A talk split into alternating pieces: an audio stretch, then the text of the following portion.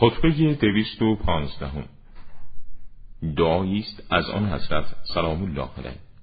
آن حضرت با این جملات به طور فراوان با خدا نیایش می نمود.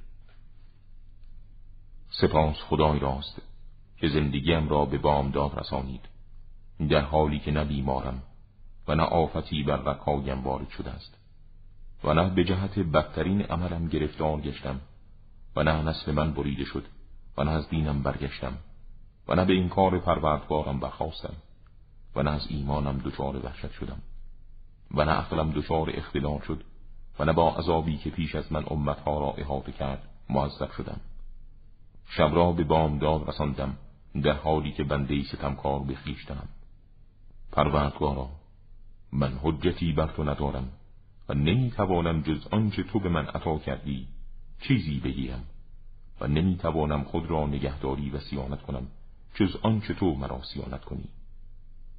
پروردگارا به تو پناه می‌برم از آنکه در بینیازی مطلق تو نیازمند یا با هدایت تو گمراه شوم یا با سلطه مطلقی تو مظلوم و مطلوب شوم و یا با آنکه امر عالم هستی از آن توست من ذلیل و خار گردم.